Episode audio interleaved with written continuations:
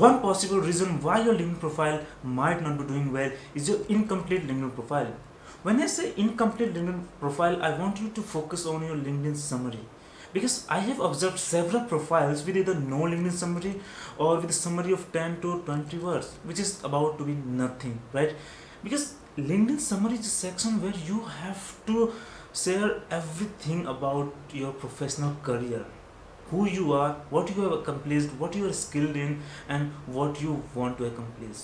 So that when people read your summary, they can get whole idea about you. Whether you are looking for a job or whether you are looking for a candidate for offering a job, your LinkedIn summary should be perfect, because this is where your readers try to know more about you. This is an introduction for you. So focus on it, because if your LinkedIn profile is not perfect, your profile is somewhat incomplete. Okay, so that's all for today.